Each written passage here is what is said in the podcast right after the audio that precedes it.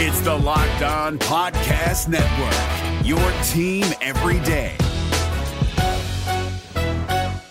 Kyle Crabbs here, host of Locked On NFL Scouting. Join Joe Marino and me every day as we provide position by position analysis of the upcoming NFL draft. Check out the Locked On NFL Scouting podcast with the draft dudes on YouTube or wherever you listen to your favorite podcasts.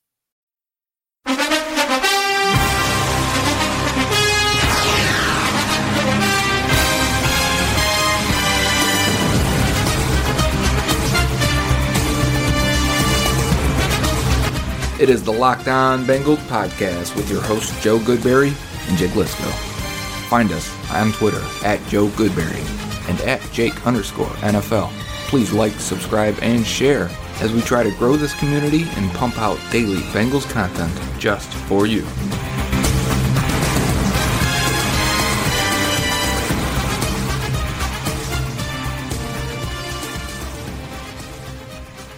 Hey there, Bengals fans. It's the weekend, which means it's time for the weekend mailbag here on the Locked On Bengals podcast. And just before we get into that, I want to remind you again to check out the Himalaya app. Our podcast is published, as always, on all the other places you can get your podcast, but the Himalaya app is a fantastic way to get all of your podcasts in the same place, to find other podcasts that you might like. You can get personally curated playlists and new features coming out every day. So check out the Himalaya app and be sure to subscribe to Locked On Bengals if you do. And as with the other applications, you can tell your smart device to play podcast Locked On Bengals and off you go for your daily commute or workout or whenever you listen to us. One quick piece of news, or two quick pieces of news, I guess, before we get into questions. First off, Vinny Curry has signed a contract with the Philadelphia Eagles, making him the second pass rusher, edge defender to turn down a potential contract offer from the Bengals, joining Shaquille Barrett in the ranks. Also, the Bengals announced that Josh Tupou signed his exclusive rights free agent tender. So I think that's something like a $700,000 contract. He will be a depth player at the interior defensive line position. That's all the news. We have, I think, 26, 27 questions to get through today. The first one comes from Kyle Scoble at Scooby Snacks on Twitter. Marv's regime underutilized rookies and backups that had shown evidence of being better than starters. Have you seen any evidence around Taylor's coaching staff that they are going to bring a best player, well play mentality? Also, can you mock draft the X Men at some point? Yeah, we should definitely draft X Men. I would love that. Um, let's do that maybe next week or in the future. Do, when do we include well, like Magneto and the villains? Sure, I think they're Magneto's the only one I know, so I guess it doesn't really matter. Oh man, then I got to bring in an expert then. Yeah, and this is topical now that the X Men are back with the uh, Disney and Marvel Cinematic Universe uh, mm-hmm. as of yesterday. So, anyways, uh, do we know that Zac Taylor is going to play the best player? And I, you know, I don't know that that was always Marv. I, I know of some um, instances where it definitely was Marvin. I think there were definitely some instances where it was uh, management saying basically we've paid this guy five million dollars. You should be playing him or getting him to the point of playing and using him. Uh, so that may still hold true. That part, I, I think you hope that you're playing the best player all the time. I just it's hard to say until the guy goes out there. You know, you, you always put every year a little bit of faith in, in the coaching staff. And it could be to us, well, why are you playing Alex Redmond when we all know Christian Westerman's better? And it may not be that for them. You know, their opinion of it is going to be different. As we've seen even in free agency, uh, teams aren't listening to Pro Football Focus's grades. I mean, we have them and we use them as a tool, but they're not the end all be all. So it's hard for us to say who's better and who's not unless it's really, really clear. Yeah, maybe we should ask Pro Football Focus about that sometime when they see. I'd love to have them on. Yeah, when we see when we see some of these contracts, like C.J. Mosley, for example, I think like they would say dramatically overpaid. Kwon Alexander is down in the Bobby Hart tier of contracts for them. Not not quite, I think, but like in that in that neighborhood, right? Yeah. So it's interesting. Um, I, I kind of want to just echo your points. We don't know much about Zac Taylor. Every time we've answered this question, what Zac Taylor going to do, we've kind of been leaning on what Sean McVay did, and they're different people. So anytime we answer this question, it's coming with the caveat of Zac Taylor's never made these decisions before as a head coach, so we don't really know what he's going to do. We know what the Bengals have done in the past. Joe alluded to some of the pressure coming down from the front office, so we know that's there. We we don't know what Taylor's going to do yet. And the other part is Taylor, when he has spoken, I feel like it hasn't been as strong as Marvin has been, but the coach speak has been very strong with Taylor. So it's hard to know yet what he plans on doing. Yeah, he talks about getting the best out of players, not necessarily you know, meritocracy. I want to know how too. Yeah. All right, next question is from Oh, I don't even know how to say this. What do you got, Jake? What is this? Sabuteo? 42B? Sub-? Sabudio? No, Sabute, uh, yeah, Sabuteo 42B. I don't know. Sounds good to me. Anyways, he asks if you could bring back any former Bengal that currently plays for another team on that current deal, who would it be? Andrew Whitworth. Yeah, I guess that's right. It would be Andrew Whitworth, even though you get him for maybe another year, and that's that's about it. Obviously, he's contemplating retirement, right? Uh, the only other guy I really even thought of was uh, Jonathan Joseph, and I think that would give them, you know, three corners. I don't know which guy would play in the slot, but at the same time, uh, he's still pretty effective yeah. at his age. It's funny because there's not really a young guy that I'd say because the young guys that they've lost I mean, Kevin Zeitler would be a huge upgrade at right guard, right? And he's still decently in his prime. Uh, Marvin Jones and Mohamed Sanu, I feel like they've mm. replaced those guys with at least draft picks or high draft picks that you hope can outperform those guys or at least match their production. And they probably have with Boyd and Sanu. Uh, so, yeah, the obvious answer is, is probably Whitworth, but I think number two may be Kevin Zeitler. I thought about Zeitler. I just think his contract at guard is, is going to be too rich for for the Bengals, considering the rest of their spending on their offensive line. Of course, if they had Zeitler, they wouldn't have spent on John Miller. Uh, I, I, thought offensive about offensive line is now their their most uh, lucrative position. Yeah, I saw that tweet. I, I I think when you mentioned Marvin Jones, that's pretty appealing. Marvin Jones with with Boyd and Green sounds better to me than John Ross right now. Oh, of course it does. Yeah, Marvin Jones has shown more, and proven more, and and you know his high end ability is pretty good. That would give you a trio of some pretty unstoppable receivers. I can't even think of who else is out there right now. I mean, they haven't lost that many high end guys, yeah, the, that are still playing. You know, it, when we look at it, the, one of them is thirty, what six, thirty seven. Jonathan Joseph's in his thirties. It's it's not a it's not a great list of of of players. Zeitler's the other one. I yeah. guess that's that's some credit to them, but next question comes from Jay or Jai, Jai Roberts on Twitter.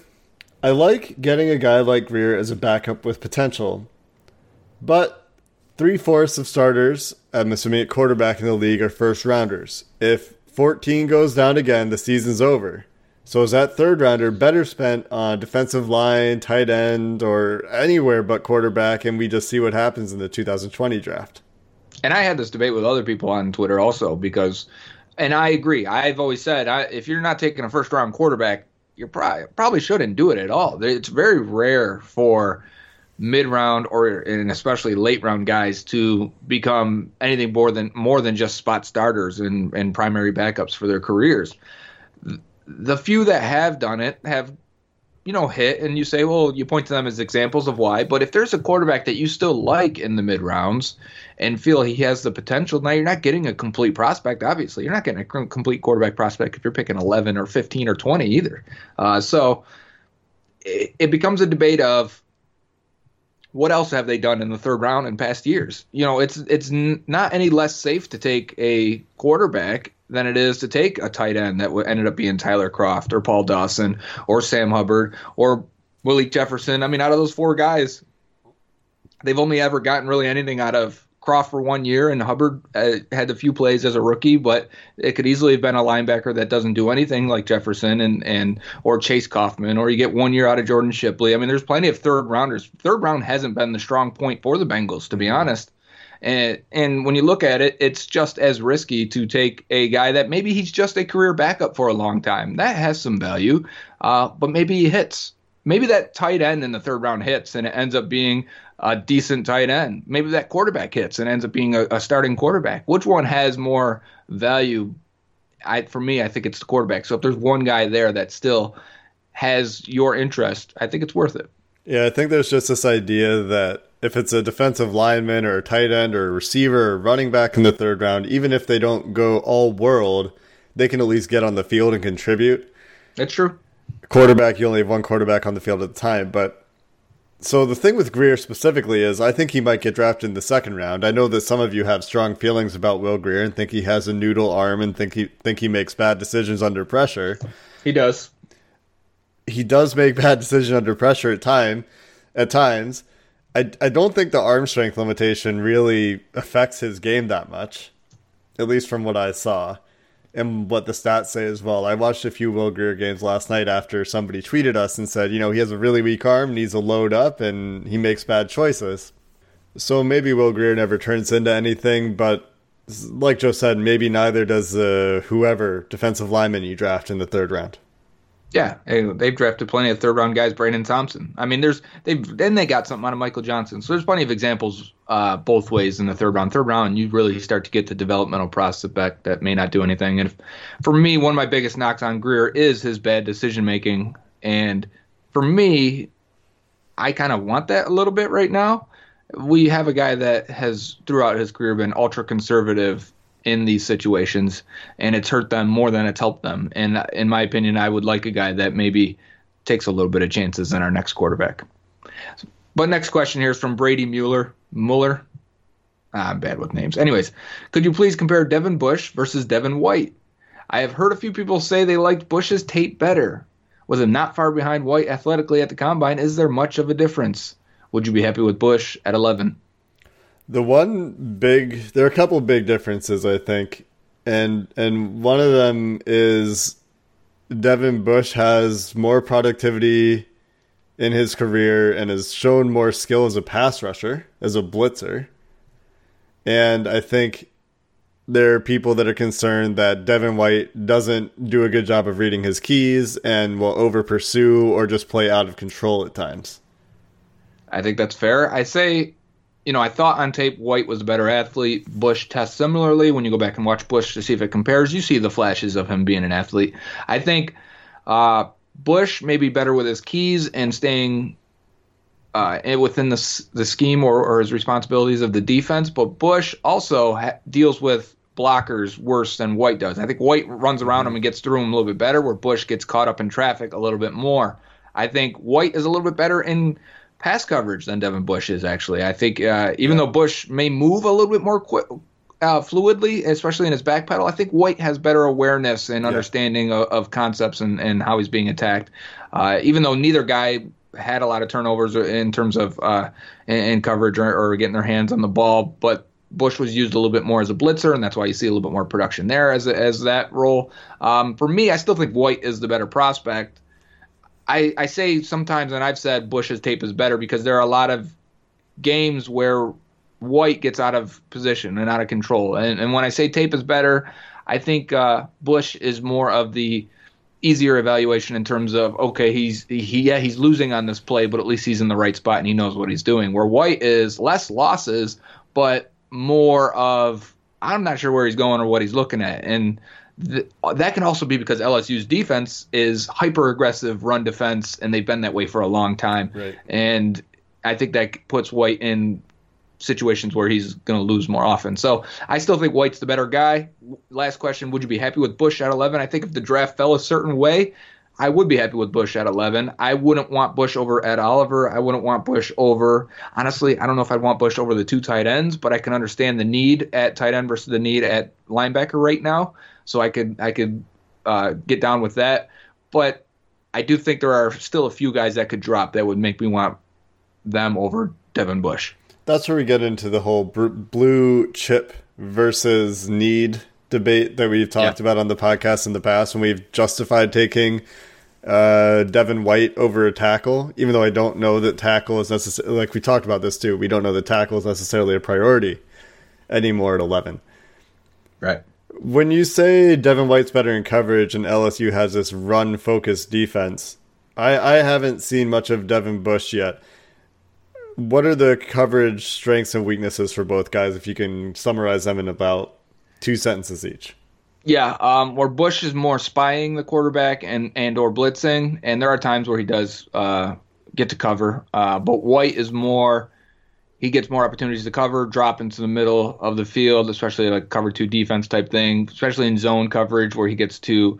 Uh, I'd say Bush a lot of times plays like an outside linebacker where you end up in more man coverage and covering the flats, where White is more covering the middle and curl flat type uh, area of, of the middle of the field.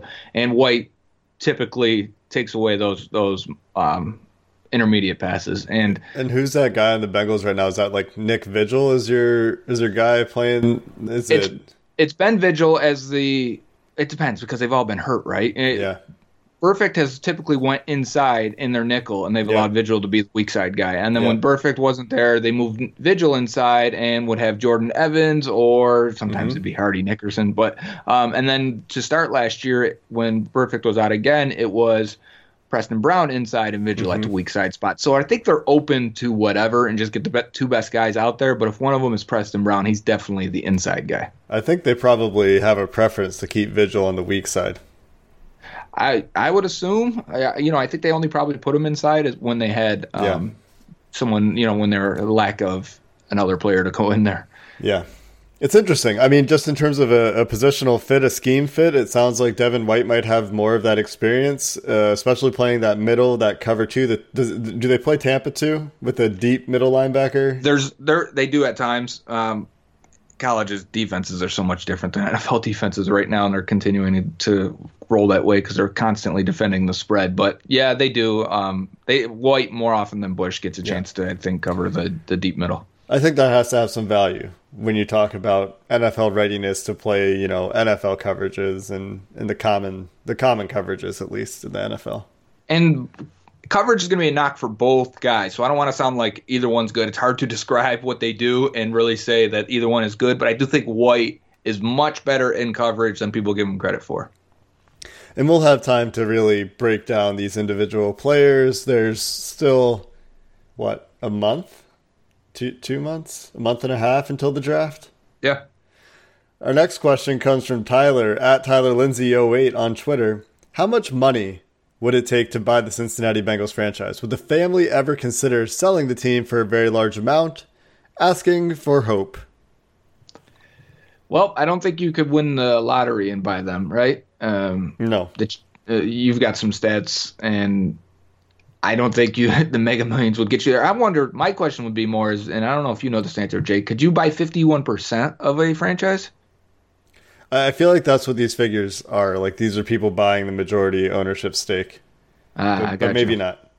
Yeah, because if you could buy fifty one percent and have a, a, you know, I was kind of hoping the Bills sell for one point six billion, and if I have eight hundred and fifty thousand, I can, Million. you know, yeah, that's what I meant, eight hundred fifty million. I could buy them and be the majority owner and be the owner, but uh, yeah, that would be a hit to my hopes and dreams if that's not the case. The Bengals were valued in 2018 at 1.8 billion dollars, which is the third least valuable franchise in the NFL. If somebody was interested in buying the Bengals, and I'm sure there have been people interested in buying the Bengals because there's nothing. there's really not, maybe not nothing, but very few things more profitable than owning an NFL franchise, especially in the last 10 years. Uh, yeah, I, I think that the family would have sold if, if they were going to sell at this point, to be honest. I think that they. Uh, as long as Mike Brown is alive, anyway, I, I- I think the family isn't going anywhere. I think maybe, I I think that I think that I think his kids also have a, a great deal of pride in running the Bengals, though, and, and have that familial sense of honor or whatever it is that Mike Brown or yeah, that Mike Brown has. I wonder if they ever get pressured into selling from other owners because the more profits they churn Yeah. is better for everyone. And, and so, but that would be to move the team. That's the only way I think that happens. Yeah, but also to sell the naming rights and things like that.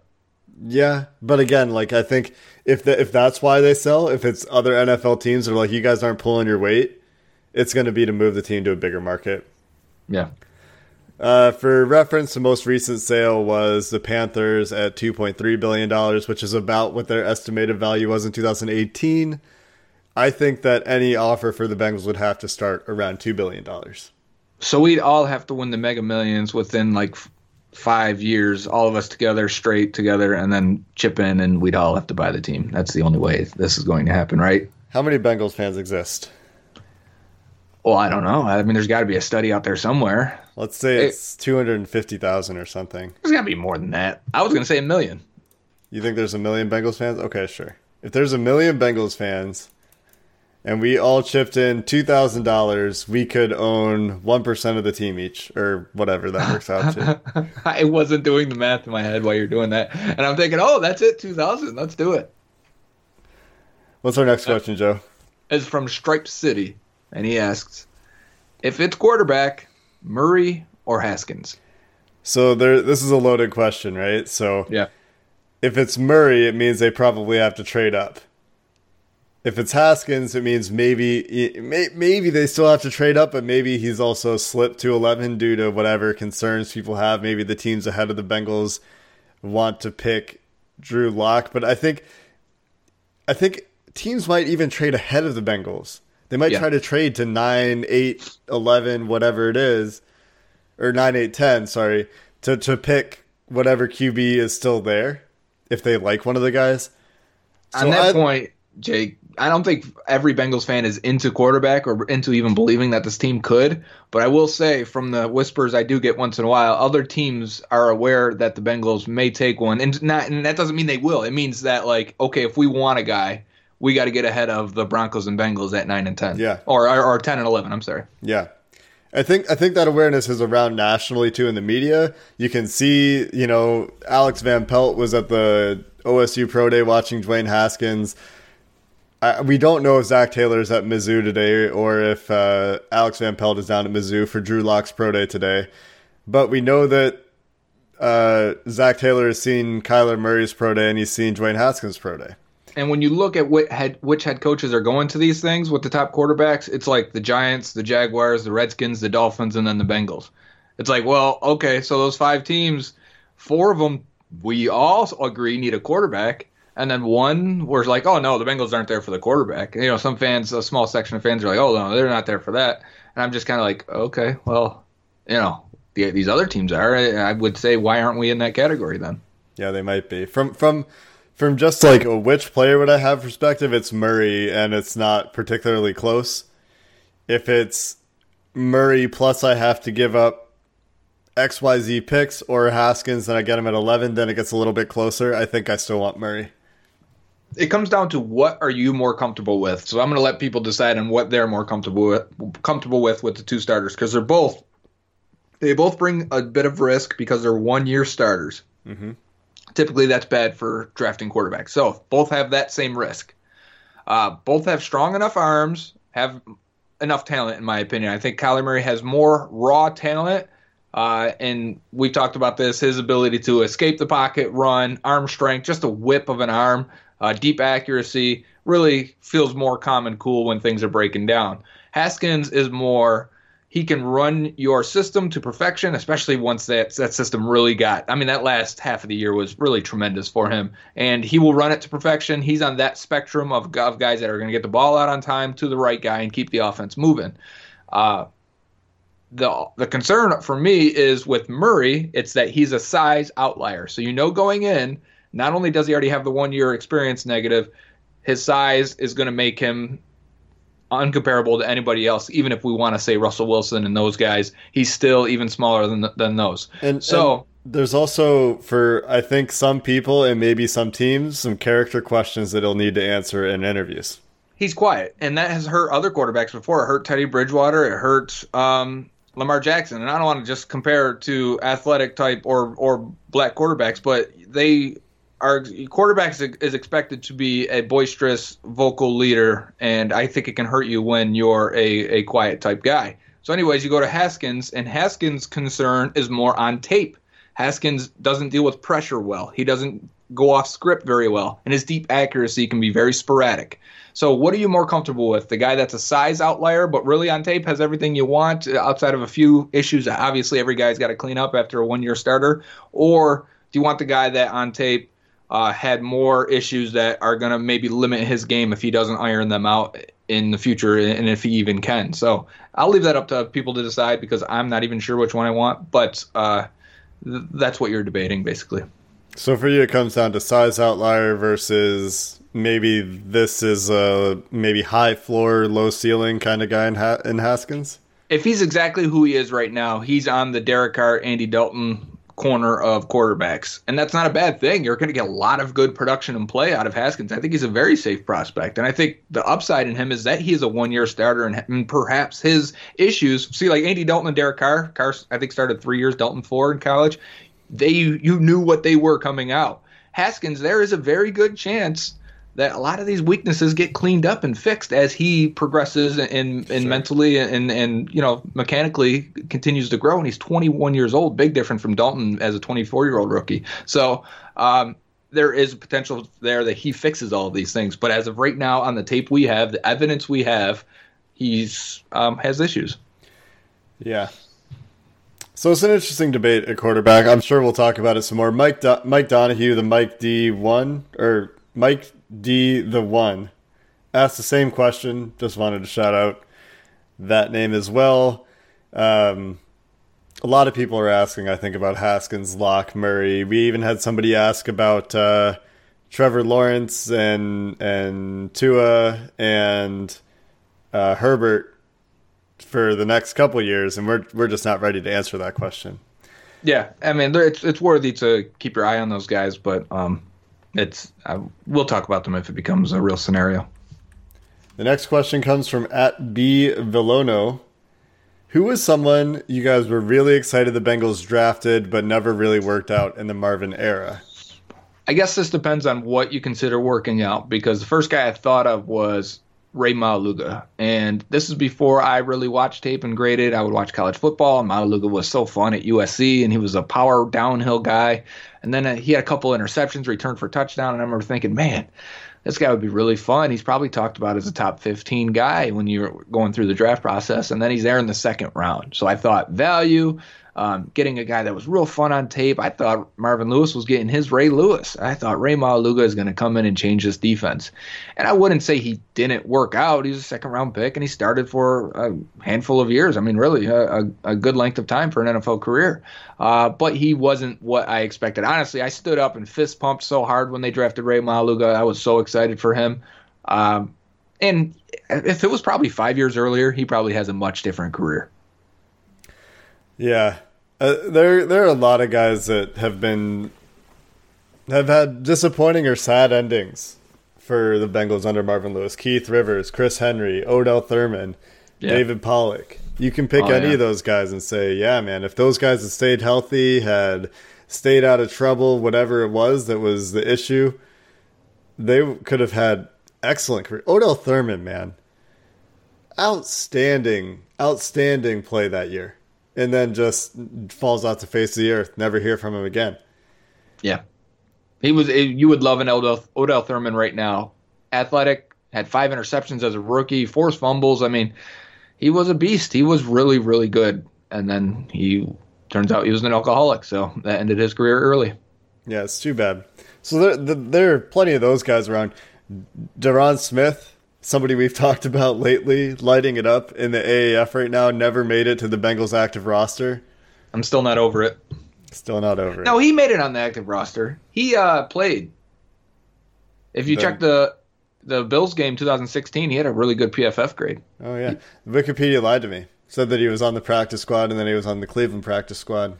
Yeah, it's not true. He played uh, 120 snaps, I want to say, year two, 16 snaps, year one, and uh, yeah, he made a lot of plays in preseason and in camps. And Derron Smith, I, I went over just before we started this my draft grades from 2014 and 2015. I remember 14 was Darqueze Dennard, Jeremy Hill, Bodine, um, Clarke, and and uh, McCarron. 15 was Ogbuehi and Fisher and Kroft and Dawson and yada yada yada.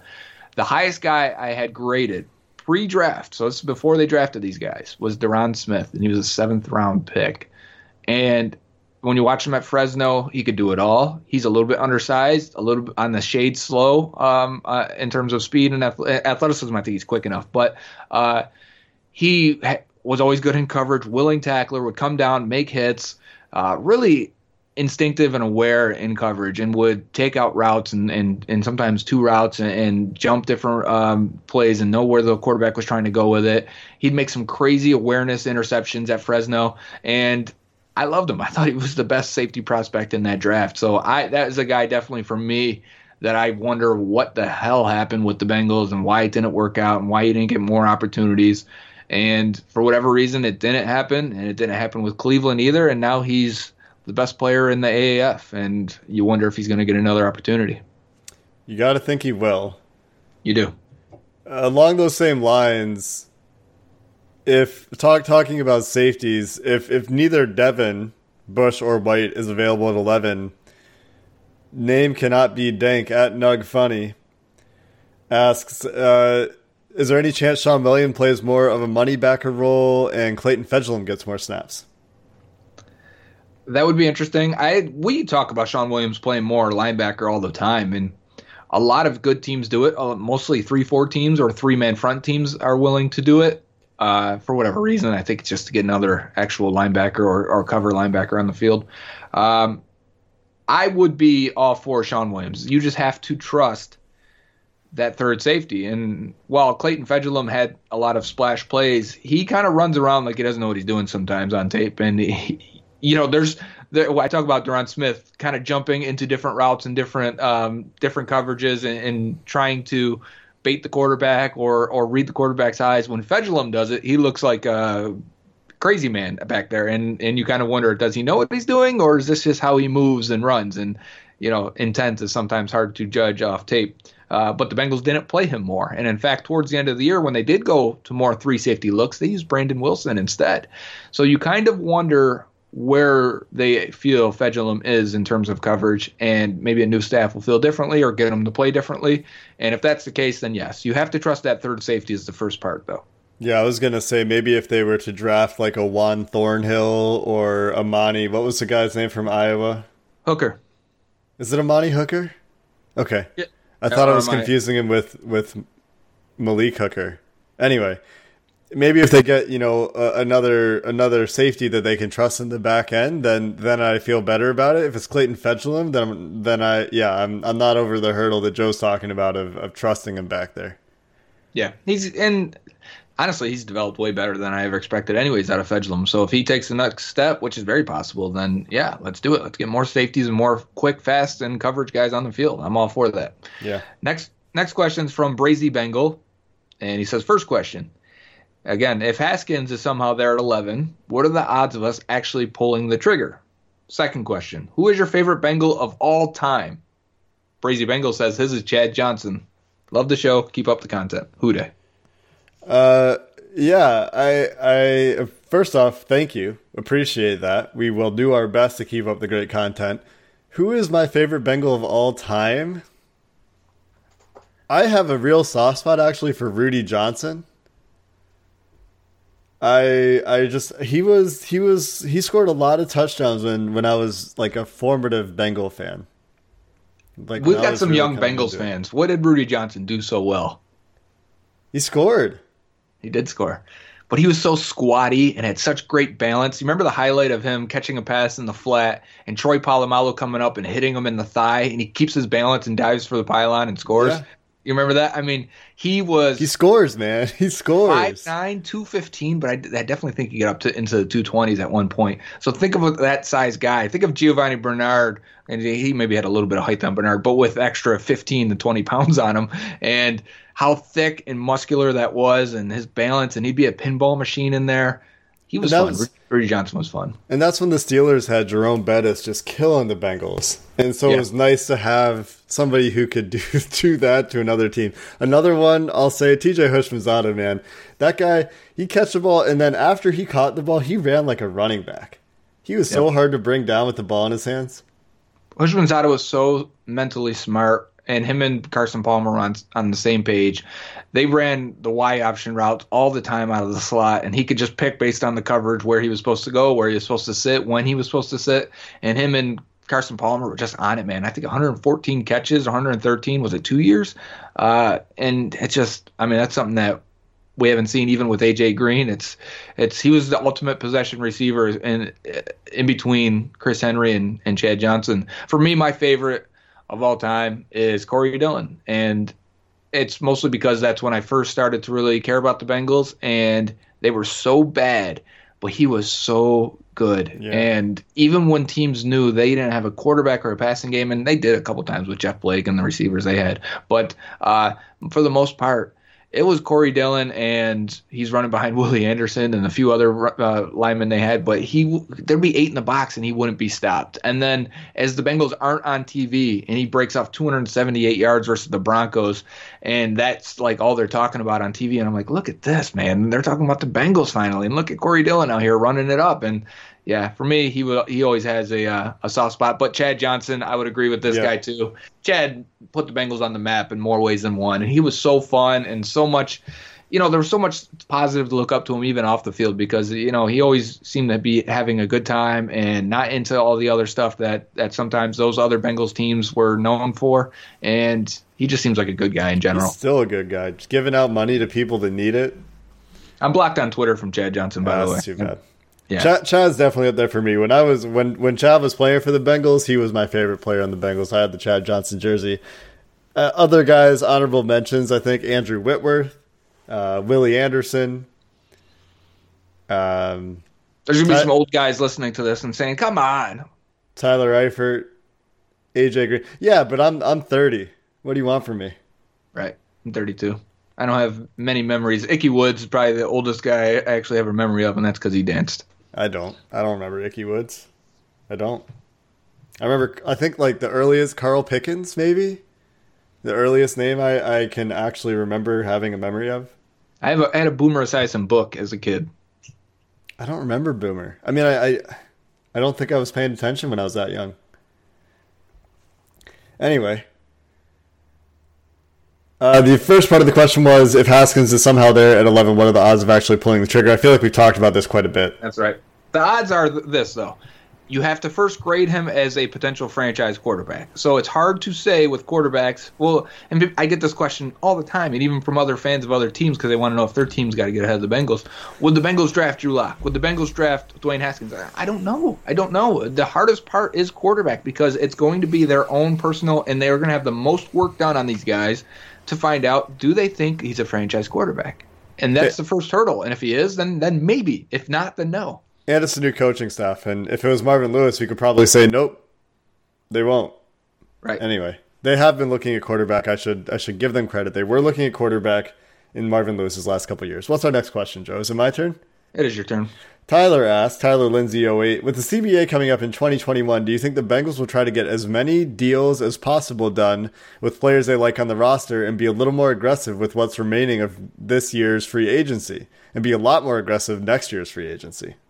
Man, I don't know. I've never even considered this. Uh, how you could approach or attack, and I bet the good teams are already figuring this out and, and figuring how to how to do this. Um, you see it around the NFL right now. You're seeing you're seeing the first two years and you're seeing ways for in free agent contracts that have been signed in this period. You're seeing ways for teams to get out of it in that third year because they and don't know what the, the CBA is going to bring. Right? Yeah, yeah, yeah. It's interesting. I don't know. I mean, the last time this the 2011 CBA changed the landscape of the NFL and free agency and how, um, like yesterday's podcast, building around a rookie quarterback, it became advantageous and we could see this completely getting switched up or changed again after the next CBA comes up. So uh, it'd probably be hard to predict what changes will be there, but I bet some teams have a good idea. This will be a great question once we actually get our uh, cap expert on, because he's he's going to be more tuned into the CBA and what the what the big issues are going to be, and they when they negotiate the next one. Because I'm pretty unaware, I haven't read up on it.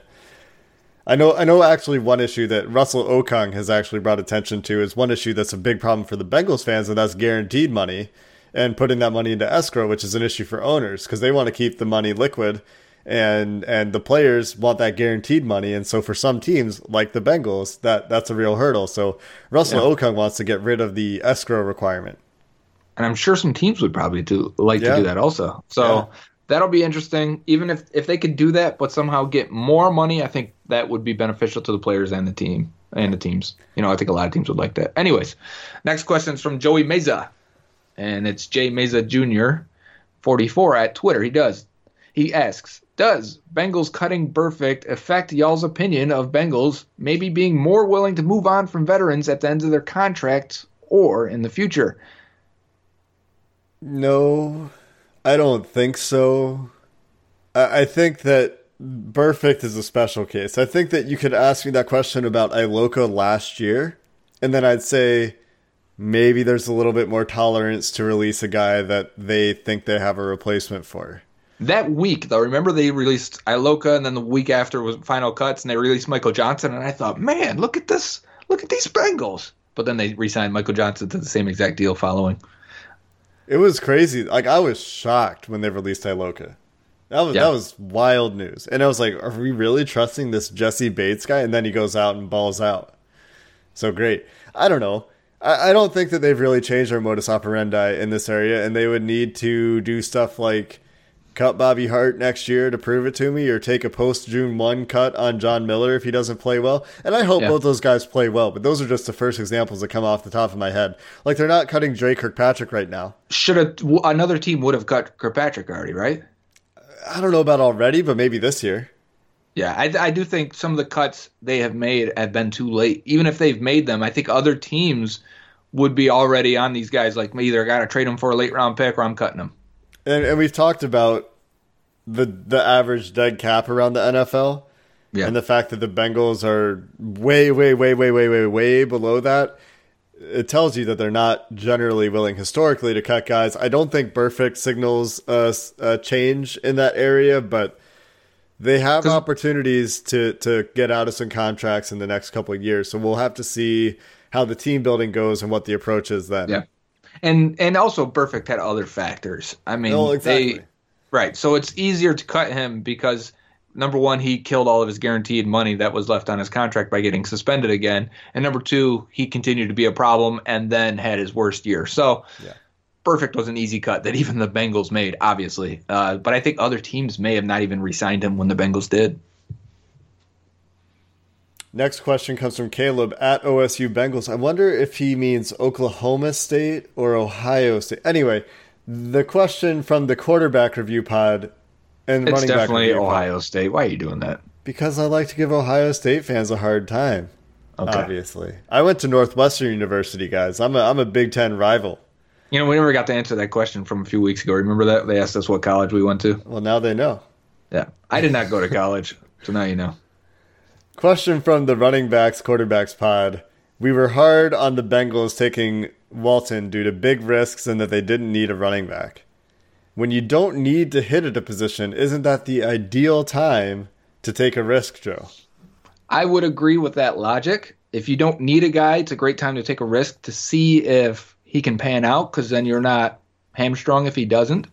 I would say the type of player they drafted didn't offer the upside that the risk was was worth. Um, in my opinion, like we said yesterday, Walton uh, is coming off injury and didn't test well. He had two big factors against him. So so to say he had high upside would be weird because it's a, it's a big it, if at best. Yeah, right? it, it is a big if. He, he had a lot of hurdles to overcome. So.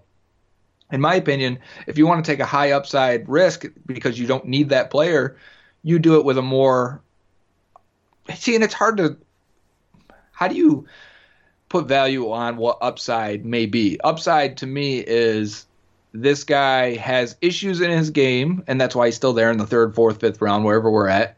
But he's got the athletic upside. He showed flashes on tape, and we can find a way to develop him for a couple years. So you know, I would say Walton has had the tape, but he didn't have the testing that made you think he had the athletic upside, right? You know who's a who's a guy who in this year's draft class I would say would be an upside kind of pick if people weren't talking about him in the first round is Josh Jacobs. Yeah. He, he didn't test great. He flashed that excellence, but he had very limited college tape. He was in a timeshare at Alabama with Damien Harris.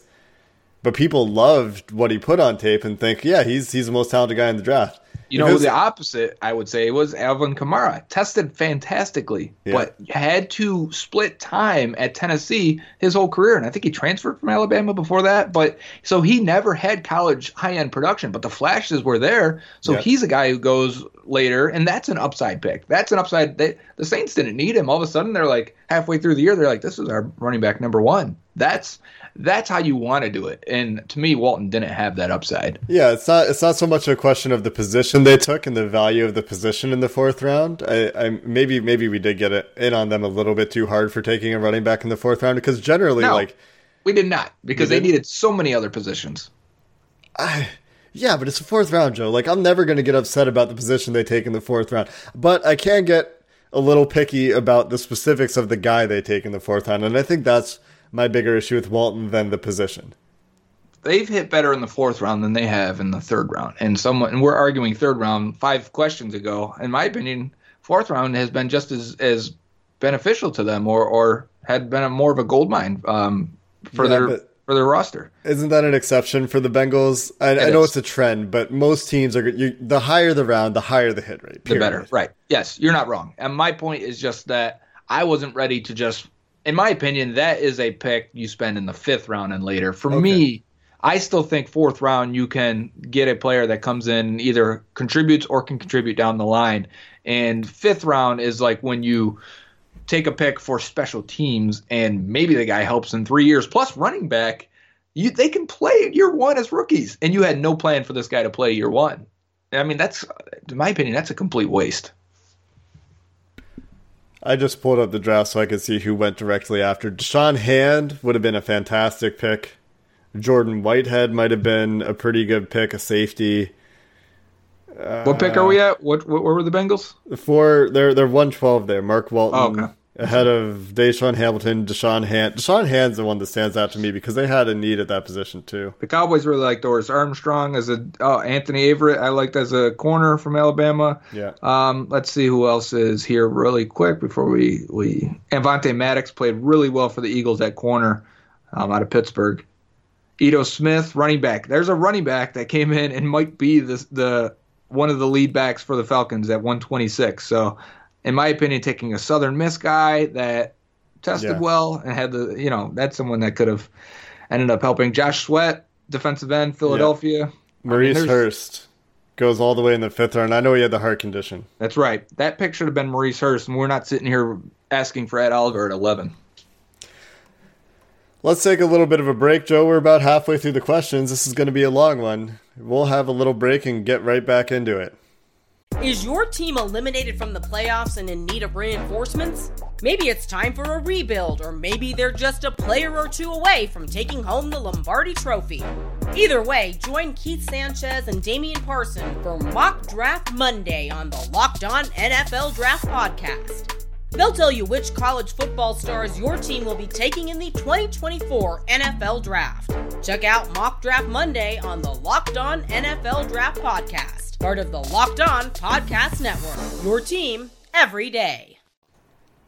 Welcome back to the Locked On Bengals podcast. It is your favorite episode of the week. It's the mailbag. It's my favorite. I know it's Jake's favorite too. Uh, we're going to jump right back in. This is from Andrew Wells, longtime listener, first time caller. What do you feel is the potential positive ceiling or best case scenario for the current team pre draft? If all the players stay healthy, Zac's offense works for Andy, etc., and defense plays to potential. Okay, so if everybody stays healthy, that means that Tyler Eifert's healthy the whole year. It means Tyler Boyd's healthy the whole year. It means AJ Green's healthy the whole year. It means there's no injuries at cornerback. It means that there's no injuries as linebacker. Let's say they hit Devin Bush in the first round and he comes in and plays at a Roquan Smith level which I think is probably generous, but we're talking best case scenario here. But that's what you should expect, I think, Roquan Smith level. I mean, we're not asking for Leighton Vander Esch level, are we? For, for Devin Bush? Oh, yeah. All right. Uh, then that means also that Carl Lawson's healthy. So you have Lawson, Atkins, and Dunlap. They're going to combine for 40 sacks between the three of them. Uh, Tyler Eifert's going to catch 12 touchdowns. AJ Green's going to go for 1,500 yards. Tyler Boyd's going to go for you know, 1,200 and eight touchdowns. Joe Mixon's going to be another. Oh, you got them in the playoffs. Yeah, I mean, if we're talking best case scenario, there is a small world out there where the Bengals are in the playoffs. If this is saying if everyone's healthy and if Yeah. the defense plays to their potential, that means William Jackson's a shutdown corner. That means that they have a linebacker. It means that they're getting their pass rush. It means that Andrew Billings is a run stuffer. It means that Dre Kirkpatrick has, you know, lived up to. Uh, I guess Dre Kirkpatrick is what he is. It's hard to really project there. And that's not to say that he's bad. It's just But he, he is could have a career year. He could have a career year. Is it a contract year for him? No, he still No. got two, I two, think. two years. Okay. So so yeah, there's a world where they are the 2015 Bengals if everyone stays healthy and everything goes perfect. Is that the max? Because we don't expect a rookie quarterback to or a rookie head coach to uh, win the Super Bowl, right? So they they're not capped at, at that, are they? They can't do that. I I mean, isn't that what happened in Philly? No, second year. Second year? Okay. yeah, you should expect second year. I mean, second year, same hit, same for quarterback and head coach. That, that your window is open then, and maybe that because that usually coincides, right? Yeah. Quarterback and, and, and coach Yeah. usually happen on the same year. And they and Uh, they'll load up on free agency in the second Yeah. year. Exactly, like we talked about yesterday. So maybe that's why that wouldn't happen. But yes, best case scenario, there's a lot of ways this team could win. I mean, they could have won Super Bowls. Best case scenario of the last in the last since 2012, I'd say, and it's just unrealistic to expect best case. Not to be a Debbie Downer on. That's not what I'm trying to do here. My point is. He asked, "What's the positive scenario?" The positive scenario is they're really good. Uh, you know, I don't think I'd say best case they're eight and eight. That'd be silly. I think they have more than enough individual players without even knowing how the coaching staff's going to pan out. Individual player wise, they have plenty of guys that can win one on one situations and dominate a game, any particular game. Uh, so if the coaching staff is correct and everyone stays healthy, yeah, yeah, this is will be a very fun team to watch. They have the weapons for sure, right? Between Eifert, Boyd, Mixon, Green. If Cordy Glenn is healthy, the left side of the line looks a lot better. And we're Billy talking Price about could take a leap. ceiling for John Ross. Yeah. Yeah, it, it- you could dream on it for sure. I think you're dreaming on it though. I think you are too. I think chances are you're going to. I mean, uh, uh, an opposite question would be pick five starters that are now out for the season. How do you feel about this team? Um, because that's more realistic. Yeah, and then it becomes coaching. Like, how well can we continue to get these guys into positions where they can win on the football field Yep. when we're missing the guys that can win one on one? Exactly. That that's the realistic bit, and it's just it's just hard. It's hard in the NFL to win, and I'm not saying the Bengals can't do it, but from what we saw the last few years, and They with the couldn't do it. coaching staff as inexperienced as they are, it, it I don't know. We're we're trying to stay positive with that question. I appreciate that. I appreciate the sentiment there, and and it's something to dream on, right? So that's yeah, I, I like that question. It's fine because we should think of what the uh, the full potential is, so that we have a target. You know, if we, Yeah. if you don't ever believe you can reach your full potential, well, then you're limiting your target already, and you're never going to even reach that. So for me, let's what is the positive? What could this team do if they're coached correctly and stay healthy? And then if they do stay healthy and they don't reach that, well, then we know we've got issues other other in other areas, and mainly probably coaching. Uh, so it's fine to, to look at what the positive can be. Yeah. Next question comes from Harold. Harold at CH Go Law. Why did the Bengals choose some of these guys over others? For example, BW Webb over Bryce Callahan, Preston Brown over some of the other linebackers out there. Why not Mark Barron or Eric Berry and move Shawn Williams to to a linebacker role? And most of that's probably money and familiarity. For me, if you look at BW Webb over Callahan, it's definitely probably familiarity plus money. They definitely sa- saved a lot of money by sa- signing a BW Webb than um, some of the top nickel corners in, Well, in free agency. And Bryce Callahan, I think, was always going to follow his defensive coordinator to Denver. So Fine. in that specific case, but if you ask why by BW Webb over like Darqueze Dennard, then it's money, right? And Steven Nelson, there's a bunch of Yeah. other nickel corners that have signed and Yeah. and YBW Web. So and then you go Preston Brown and familiar for me, I think it's familiarity number one. We've talked about familiarity, why the Bengals act the way they do in free agency. That is a big factor in my opinion. Uh, but some of the linebackers got paid a lot of money, and some of them weren't exactly fits. And how does how are they aren't they fits when you don't have any linebackers on the roster? But you know we don't know what the scheme actually is right now. So if the Bengals choose that Clay Matthews isn't a fit, it's probably because he's not a fit or he's too old, or maybe Clay Matthews wants to actually chase a ring in LA. And he's from LA. So uh, last part of that was why not Eric Berry? And I think Eric Berry may get paid, but at the same time, Berry has been pretty bad and been limited for the Chiefs. I'm not even sure he's a safety anymore. He might just be a linebacker. If you watch the Chiefs Patriots game, they attacked Eric Berry that last two minutes and really is he was a big reason why they lost that game. And if it's you know Earl Thomas or Tyrann Mathieu, it's it's money. And it was a loaded safety free agent class, and a lot of those guys got paid, which I think surprised some people. I'd rather have Shawn Williams than Eric Berry. Yeah, but what about what about you know Adrian Amos? Sure, I'd rather have Adrian Amos. Then we yeah. then we then we move Williams to uh, to linebacker. Right. So, question's fair. Next one's from Cortland Geyer. He asks, I love your Mock Draft Monday episodes and would very much like to know how you rank the following players and their fit with the Bengals team. Ed Oliver, Devin White, Devin Bush, TJ Hockenson, Noah Fant, Jonah Williams, Andre Dillard, Kyle Murray, Kyler Murray, and Dwayne Haskins.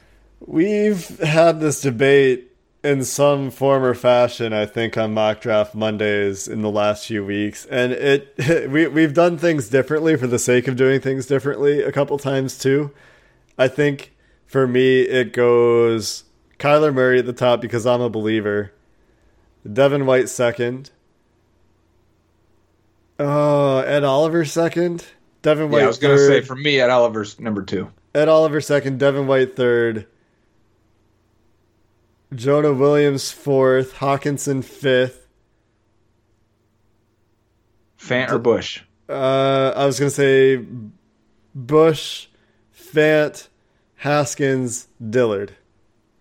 And I wouldn't change too much of that. For me, I wouldn't even have quarterbacks on the same ranking because for me, it's either are they franchise quarterback or not. Yeah. And for me, I'm not 100% sold um, on either guy, but I honestly, I don't, you don't, I don't think you have to be 100% sold would be Andrew Luck. For I just have to feel confident enough that my coach feels confident enough also for for a GM role. Oh, I, I like Baker too. So there's been guys, but I wasn't even 100% on Baker. There were still some issues there in terms of past character, and he was height wise, he was a yeah. uh, on the short side. So um, I would, if the Bengals go out and take Murray or Askins, I'm ecstatic because I love the idea of, of getting that opportunity to start over at quarterback. But if I'm ranking these guys, I think Ed Oliver is a blue chip. I think Devin White is a blue chip. How I split them is their impact on the field, and I think Ed Oliver um, would impact more plays and, and provide pass rush, which to me, pass rush is the, the key to defense in today's NFL, especially interior. I want Ed Oliver at all costs at 11. Uh, I would take Devin White as my next pick. I think adding him, you add a premium talent, two linebacker, add speed to this middle of the defense. I'm all for it. For me next, honestly, I'd probably put TJ Hockenson. I think Hockenson, as a blocker, as a receiver, route runner, I think you end up with an extreme talent at tight end. I don't think the need is there as strong, but I, I you know, I don't think CJ Uzomah is the number one type tight end, and the commitment is not long for Tyler Eifert, and in, chances are he gets hurt. So they still need a tight end. So I'm not completely against it, uh, and I still don't think they have a wide type tight end. I think they have two move guys as their number one and number two, and even the backups. So Hockenson still fits very much so, and could play a lot in 2019, and really would step into the starter role in 2020. So for me, Hockenson still fits. Uh, and then I'd put Jonah Williams, and I still like Jonah Williams.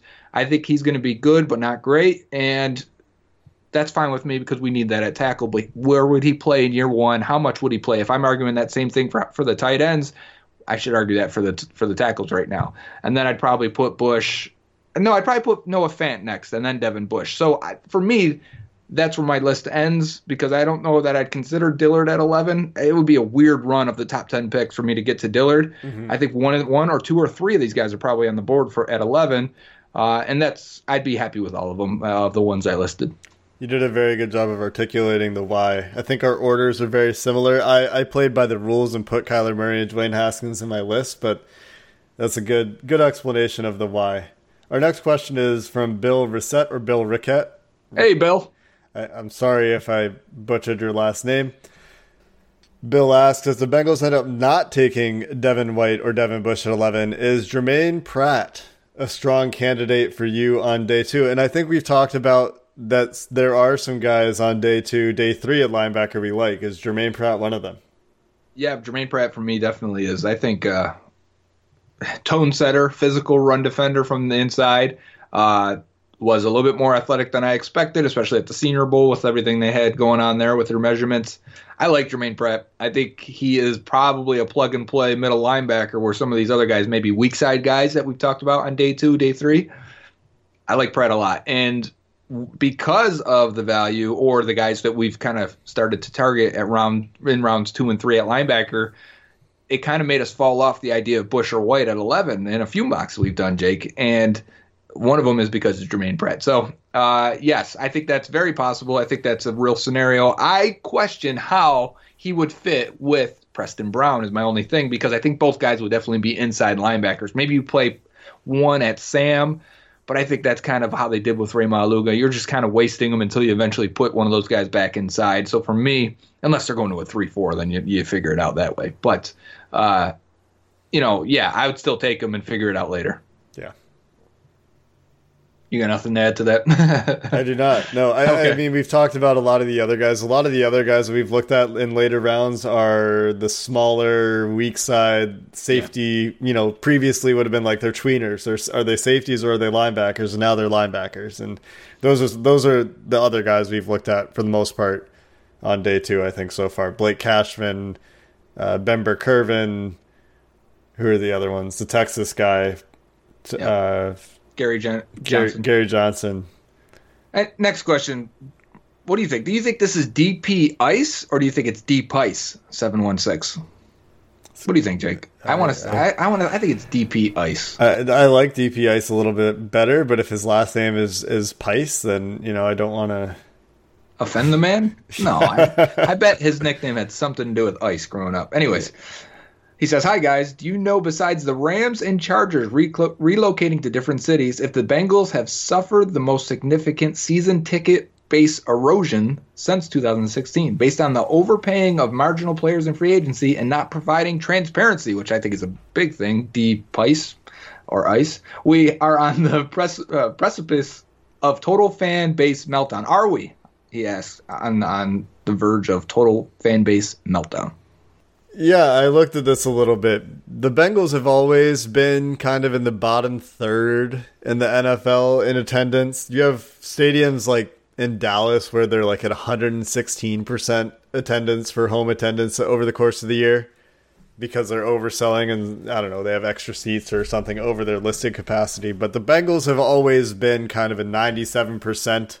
Even when they were really good in like 2015, I think they were 20th, around 20th in home attendance by percentage capacity in the NFL. So, yes, they've fallen off. They're down to like 93%, I think. They're not selling out their home games. How long have they did they sell out anything last year? I don't even know. There had to be a primetime game or something, right? Maybe. I, I mean, I think did they even play? They had a Thursday night game. Yeah, versus the Ravens week versus two. I imagine Ravens. that had to be sold out. That would be the one. I think if if there if there were, but yeah, they've had issues selling tickets, and I think the transparency thing is something. I think we saw Mike Brown finally acknowledge this year that the the fans are getting to him. They stopped showing up. And so I think he felt like he had I don't think he would have necessarily fired Marvin Lewis if they were still filling this filling the stadium and if fans weren't, you know, being as loud as they were being. So I think the transparency is an issue. I think the Bengals don't care what their fans think. They, I, I feel like I read a lot that they don't really emphasize the experience for fans at games. I think fans are generally fed up with a lot of the same stuff. There, there are some fans that are dealing with you know, these kind of subtle threats that if you don't help us pay for the stadium, we're going to move the team. I think that bugs a lot of people. It's it's hard to say. Like I'm not a fan psychologist, right? But there definitely seems to be some uneasy times in Cincinnati around the Bengals. The other part is it, the game is better to watch at home, right? I mean, the HD, Ultra HD, slow motion replays, all yes. the stats you get, all the red zone channel stuff, fantasy football stuff there's not a excuse, lot though, because other no. teams are still selling out 120 percent of their stadium. I was going to get to that part. Okay.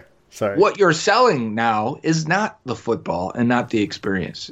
Or maybe it is the experience, but it's not the football quality. It's not the game. Unless your team is really good, providing hope or you know making a run for something, which the Bengals haven't done any of that in the last three years. So what are they really offering you to get to go to the stadium? There's there's no blackouts really anymore. You can watch your team if if need be. Uh, the internet provides that, even if it was a blackout. But point being, there's no incentive to go to the game unless you want to feel like you're part of the team, part of the experience, part of what's happening on the field that something special is happening. And they haven't given you that feeling, so you're not you're not inclined to go. And I think Yeah. you have to sell hope just as in the NFL just as much as the product on the field. And you have to, and I think the Bengals could stand to do a better job of community building, which is a pretty, I think, hot phrase around the world right now. Is community building. You know They what could- else too? They could stand to do that. Yeah, community building because I mean they hire people online to do that. The Bengals could have, have a better social media person on Bengals Twitter account. You know, not you ever you ever read the comments on the Bengals social media? It sucks lately. It's you know people are are angry. It's for re, for good reason. I don't. I'm not saying don't be angry. I'm just saying they could have a little bit more fun and people would have more fun back. Uh, and also, I love how he also puts they they haven't uh, provided transparency because I think that's a big thing when you're not successful, we can come up with some crazy theories and ideas of why they're doing what they're doing or why they're not doing what they're doing. And sometimes it's evidence based, but not. We rarely have the full picture from the outside. Even people that cover them day to day don't have the full picture. And Especially people the- that cover them day to day. They're more Yeah. open with national media than local media, are. which I think pisses a lot of Cincinnatians off. Yeah, and when you think about it, if they would explain and be open of why they're making decisions, you would you would be a little bit more open to what they're doing and, and see it from their perspective. The fact is they allow us to to go into our own minds and, and, and dig into our own souls and, and, and talk to other Bengals fans, but they're and, and voice frustration with each other of why they're making these dumb decisions rather than them come out and be more open and talk about what they're doing. And they could reach out to media and they could talk to media. And I'm not I don't want to include myself in this, but when they do, so I do have sometimes people reach out to me from the organization and say, "Well, they're doing this because this is what's happening behind the scenes, and I know you guys don't don't know this, but this is what's happening, and that's why they decided to do it." And I go, "Oh, great! I'm glad you did this. This makes more sense to me. Now I don't have to go with the angle of you guys are idiots, and I can go with the angle of this player's not putting in the work." So if they did that more often, it would allow people to see what's going on behind the scenes. We could get on board a little bit more. Yeah. Just just talk to the media a little bit more, you know. Let answer my email, Bengals, please. I just I Right. just want to be able to sometimes ask you guys if I can talk to a player or a co- I don't know. I I know you I know the Bengals have a very strict policy on credentialing media.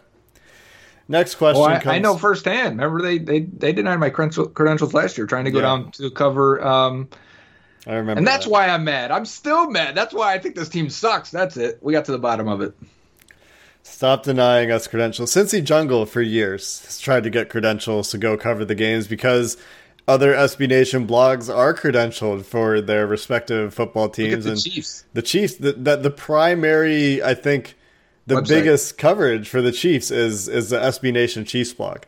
Yeah, the Chiefs like just adopted the SB Nation Chiefs blog and like, oh, this is us now, and Yeah. they get, they're allowed to be critical of the team, and the And they're Bengals wildly the successful, so popular. Huge. Next question comes from apathetic Reds fan, and this is the fear I think from that previous question is apathy starting to set in. Does the fact that Taylor ogles QBs mean a QB early is much more in the mix than it seems?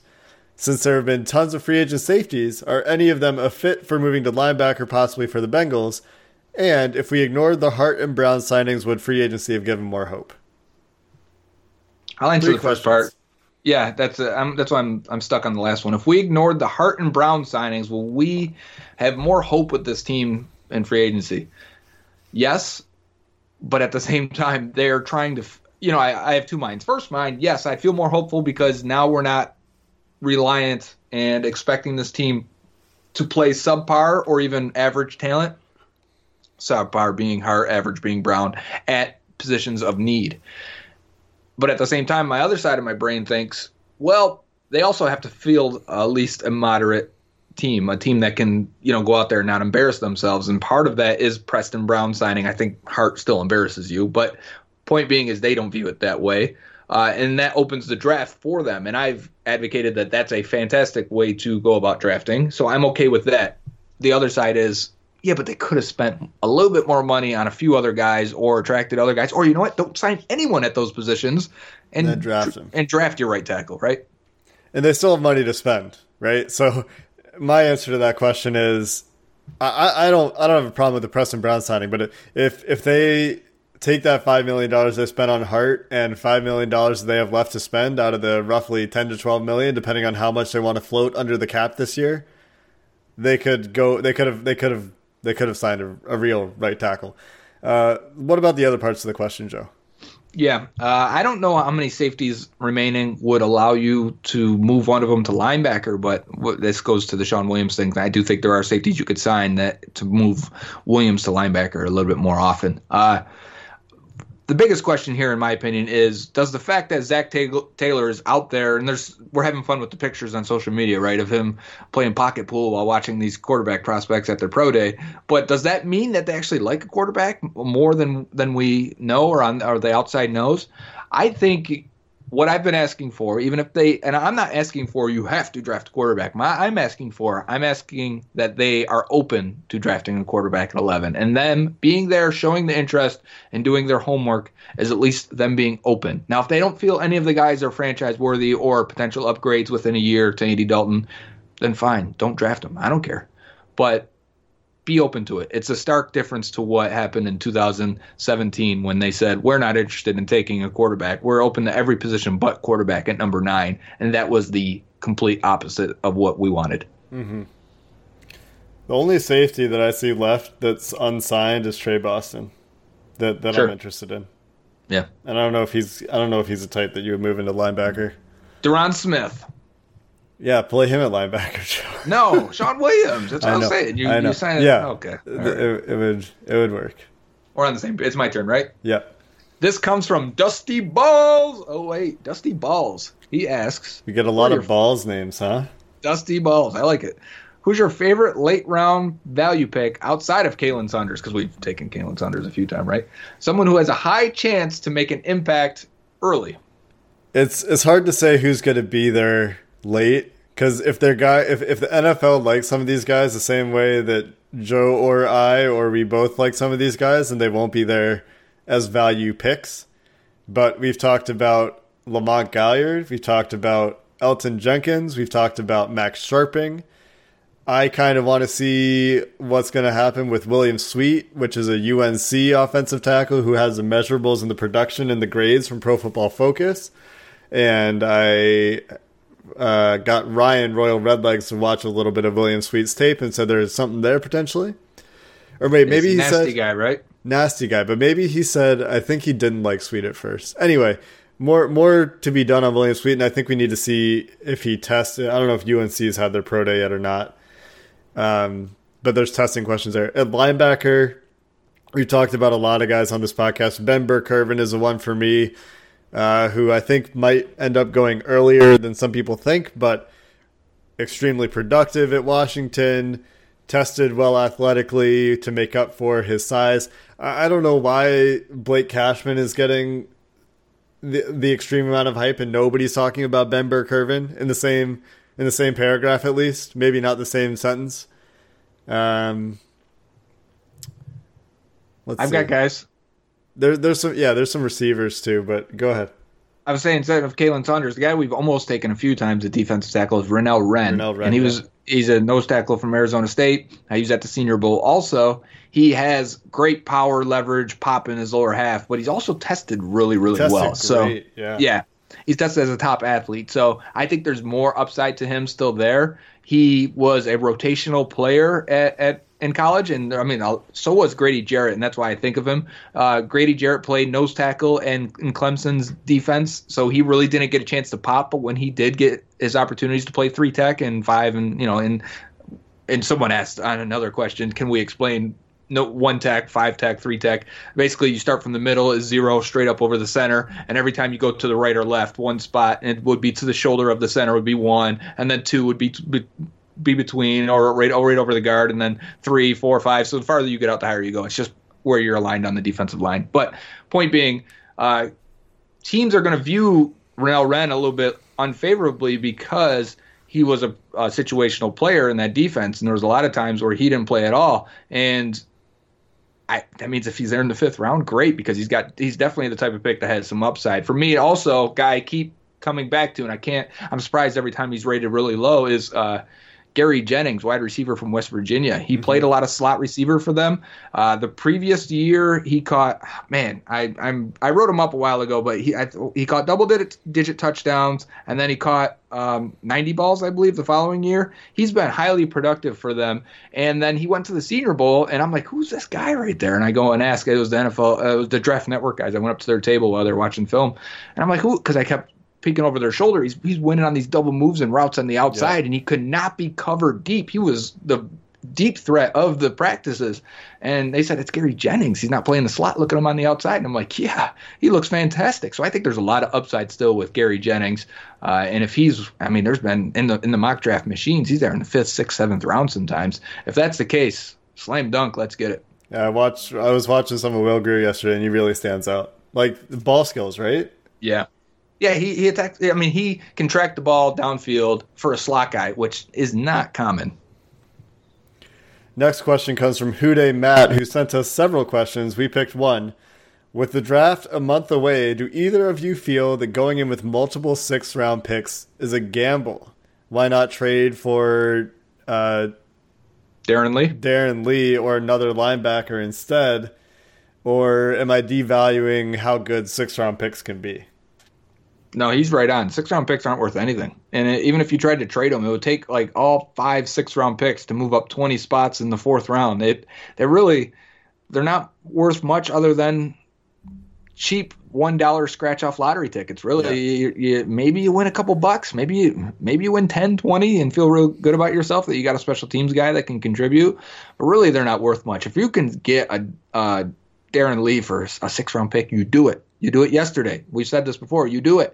Uh, you do what the Patriots do, and they flip these six round picks for guys that end up contributing all the time. And it may be a veteran with one year left on his deal, uh, maybe a former bust. You do it, and you try and see if they hit. Because if they don't, so what? How many of those six round pick? Right. How many of those fifth or six rounders? How many of those five are going to make the roster next year? Two, maybe on a high side. You're going to cut four. One's going to end up on on injury reserve. It's yeah. Look at the seventh round last year. None of them made the roster. Fifth round, uh, Andrew Brown doesn't make it. Davontae Harris ends up on IR, and and and uh, Darius Phillips plays 180 snaps. So it's not you're not getting anything out of those guys. You might as well trade them for veterans. Yeah, hundred percent. Find a pick 100. F- find find somebody like I don't understand why the Darron Lee hit trade hasn't happened yet, unless the Jets are asking for more. I don't know. But he's right. not. If, yeah, like if they say the fourth other, round pick, then yeah, then I'm out. But like, there's there's other. You look around the league at the value that some of these types of guys are getting in pick swap trades. It's like, why didn't the Bengals do that? Right. Marcus send him, Gilbert send him, was a six rounder. Yeah, send him three six round picks. Osemele a fifth. Yeah. Yep, I'm I'm with you. They should be doing this. 100%. We should be mad they're not trading those picks, if anything. Whoop, I just dropped my paintbrush. Anyways, next one from Snowman493. After watching how this club has gone about business the last couple of weeks, I am trying to accept that they are likely following the same old blueprint and drafting a first round corner. Could you discuss who would be good value and, and picks at number 11? Uh, I haven't looked at corner at all. You don't so. have to.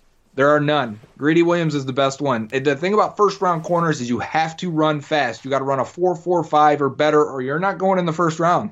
If you follow Charles Robinson of Yahoo Sports, he, he talked recently. He did a whole uh, thread on Twitter of of after talking to GMs and scouts and, and personnel people, and everyone's going back to the next two guys, DeAndre Baker and oh my God, I'm losing the name of the um, there's two after Greedy Williams. There's two corners, and I'm forgetting the other guy's name. I'm sorry, but both ran slow, really slow, and it's going to force teams to go back and watch because it becomes an extreme risk to take that guy in the first round. Now they may still go in 25 to 32, but the Bengals aren't picking there. So at at 11, it's only Greedy Williams from LSU, and he ran fast, and he's long and lanky, and he's got ball skills.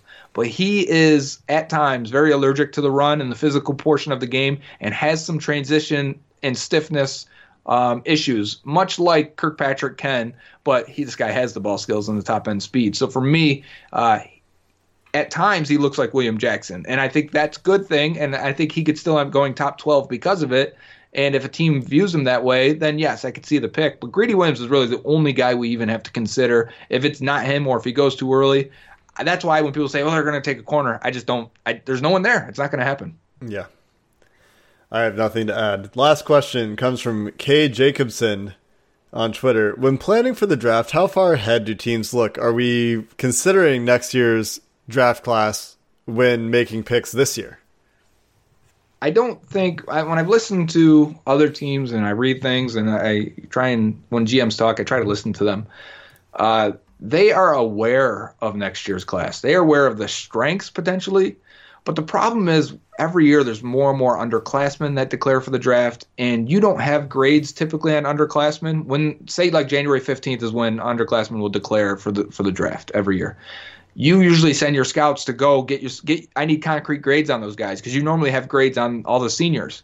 Now we need grades on those guys over the next you know month to update our, our system.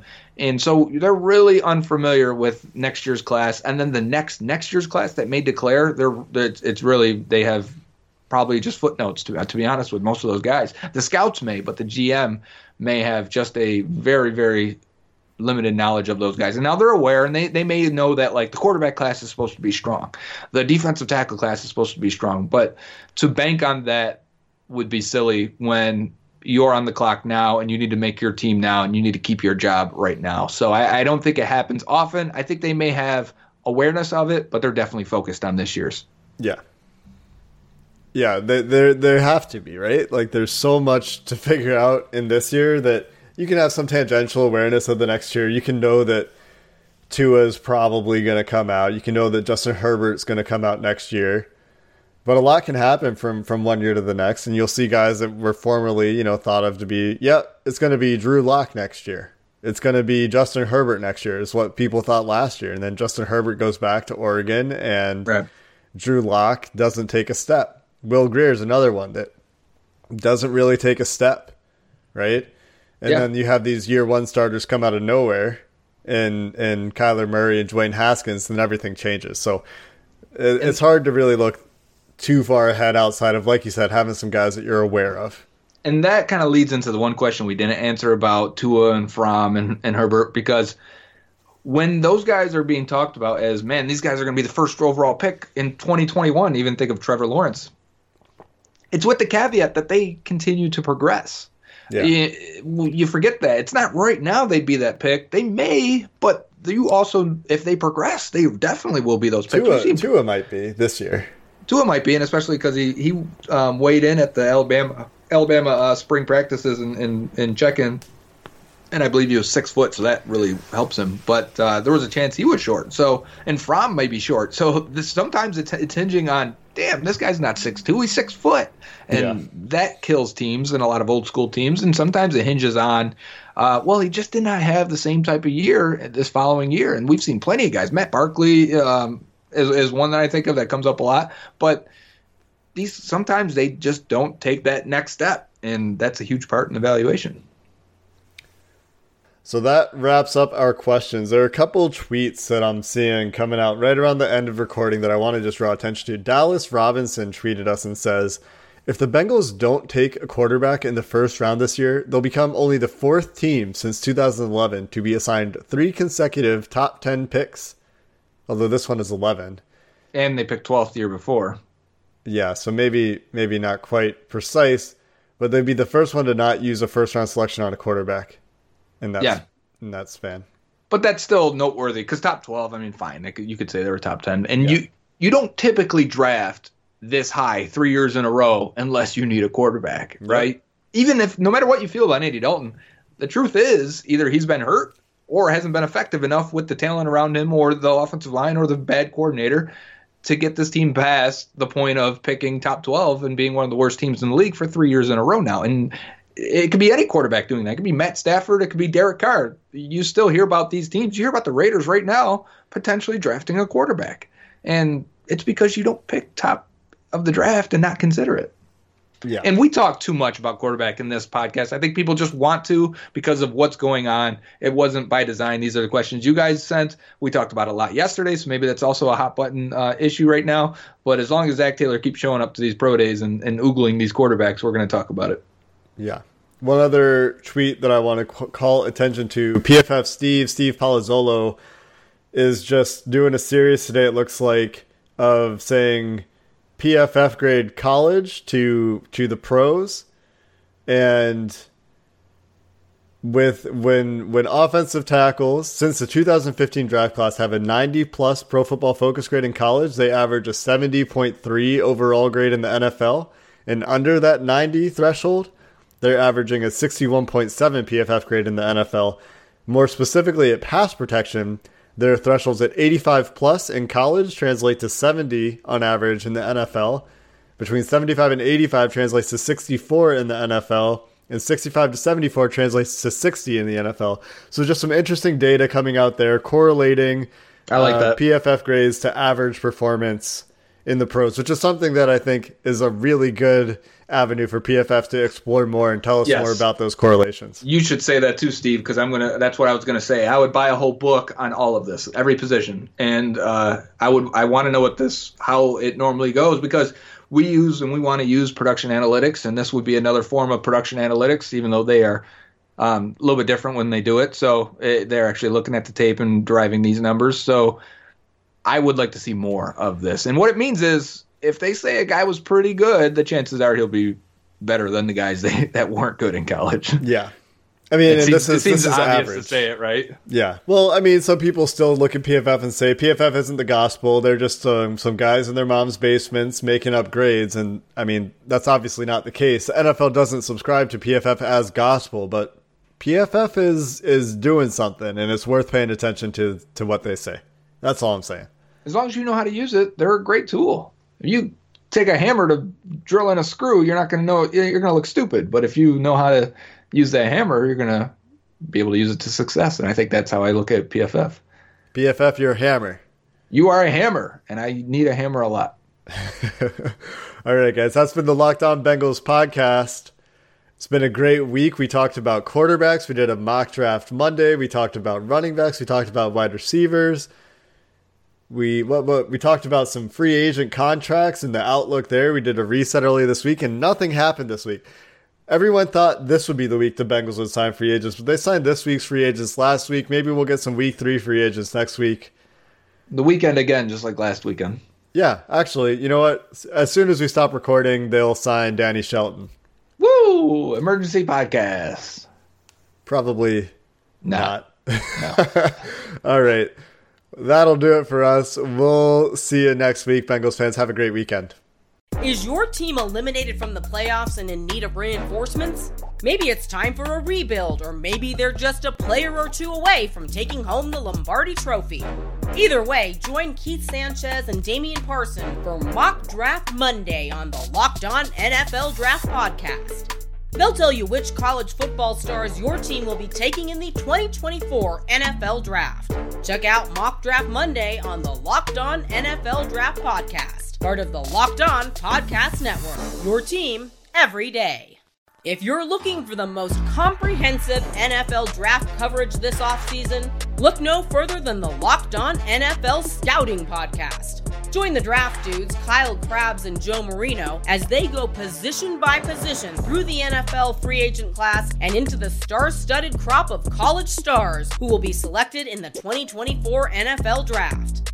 If you want to know who your favorite NFL team should be adding to its roster, you need to check out Locked On NFL Scouting, available on YouTube and wherever you get your podcasts. Part of the Locked On Podcast Network. Your team every day.